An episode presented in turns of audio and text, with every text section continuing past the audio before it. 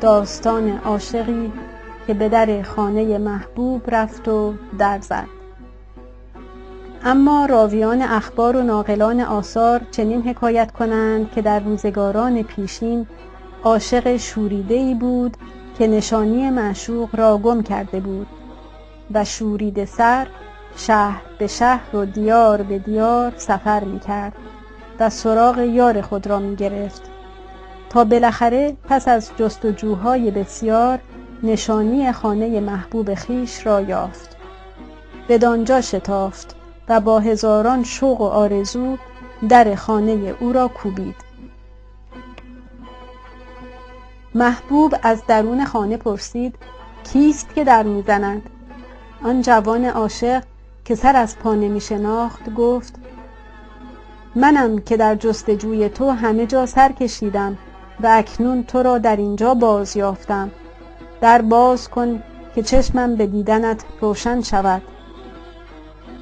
در جواب نیازمندی عاشق صدای محبوب از درون خانه بلند شد.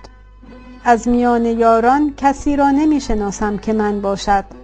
خانه من کوچک است و جا برای دو من در آن نیست. چون تو تویی در این خانه راهی نداری. پس دوباره آن جوان به فراق مبتلا شد. رفت و در آتش هجران سوخت و پخته شد و بازگشت. پخته گشت آن سوخته پس بازگشت. باز گرد خانه انباز گشت. با نهایت شکست دلی و ادب حلقه بر در کوفت.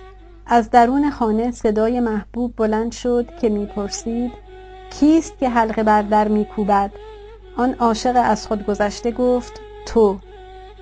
گفت پس به درون آی. بانگ زد یارش که بر در کیست آن؟ گفت بر در هم تویی ای دلستان.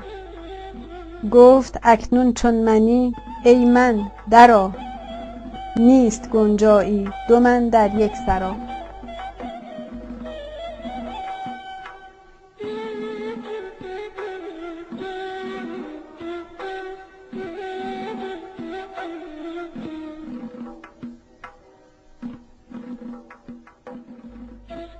اندرزی که در این داستان وجود داره و مولانا می‌خواد برای ما بیان بکنه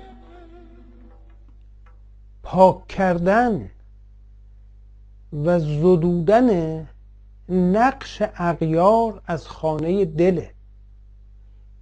درون دل جای یک محبوبه جای دو نیست. دویی جای نداره. به قول شیخ محمود شبستری میفرماید برو تو خانه دل را فرو رو مهیا کن مقام و جای محبوب چو تو بیرون شوی او اندر آید به تو بی تو جمال خود نماید.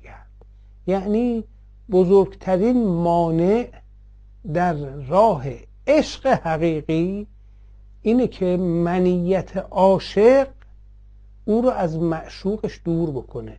عاشق حقیقی کسی که در کوره عشق تمام منیتش خودخواهیش خودبینیش خودپرستیش میسوزه و از میان میره و جز نقش معشوق جز یاد محبوب چیز دیگری باقی نمیمونه. معنی فنا همینه.